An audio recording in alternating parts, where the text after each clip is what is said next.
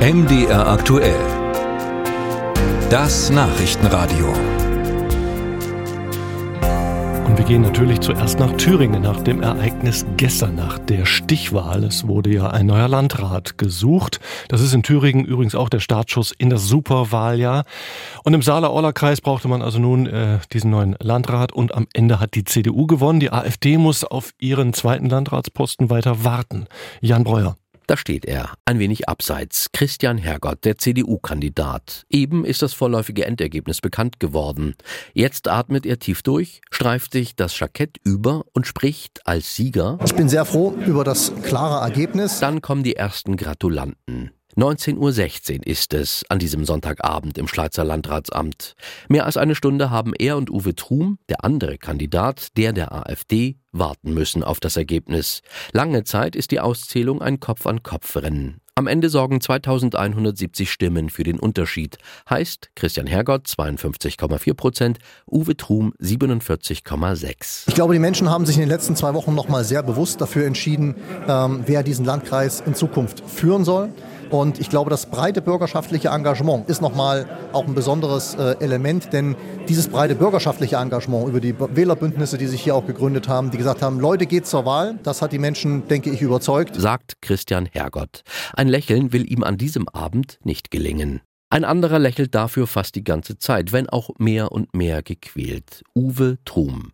Als Favorit ist der AfD-Politiker in diese Stichwahl gegangen, hatte den ersten Durchgang deutlich gewonnen, mit mehr als zwölf Punkten Vorsprung und wird nun doch kein Landrat im Saale-Orla-Kreis. Er kommentiert den Ausgang so. Ja, ein Stück weit äh, hätte ich mir schon noch ein bisschen äh, ein besseres Ergebnis äh, erhofft. Ich äh, bin ja angetreten, um Landrat zu werden und nicht als äh, Zweiter hier rauszugehen. Aber trotzdem ist es ein äh, wahnsinnig gutes Ergebnis für uns. der der Kandidat der CDU hat ja nur mit Unterstützung dieser teils unmenschlichen Kampagne gegen meine Partei und meine Person auch hier und mit Unterstützung von Rot-Rot-Grün äh, sich irgendwie eine knappe Mehrheit sichern können. Eine andere Mehrheit hat Uwe Trum dafür sicher an diesem Abend. Die Mehrheit der Besucher im Foyer. Es sind hauptsächlich AfD-Unterstützer. Immer wieder skandieren sie. Zur gleichen Zeit steht Michael Pape vor dem Landratsamt und holt tief Luft. Der Konstrukteur hat mit etwa 20 anderen Bewohnern des Landkreises das Bündnis Dorfliebe für alle ins Leben gerufen. In den vergangenen Tagen haben sie versucht, die Menschen zu sensibilisieren und zu mobilisieren für diese Stichwahl, für eine demokratische Entscheidung. Das scheint geglückt. Immerhin liegt die Wahlbeteiligung bei 68 Prozent. Gegenüber der ersten Runde ein Zuwachs von fast drei Punkten.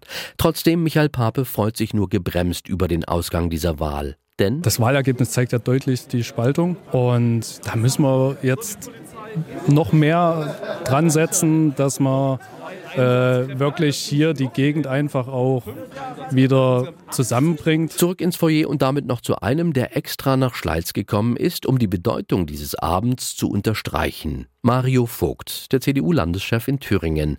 Denn dieser Sonntag ist der Startschuss in das Superwahljahr 2024.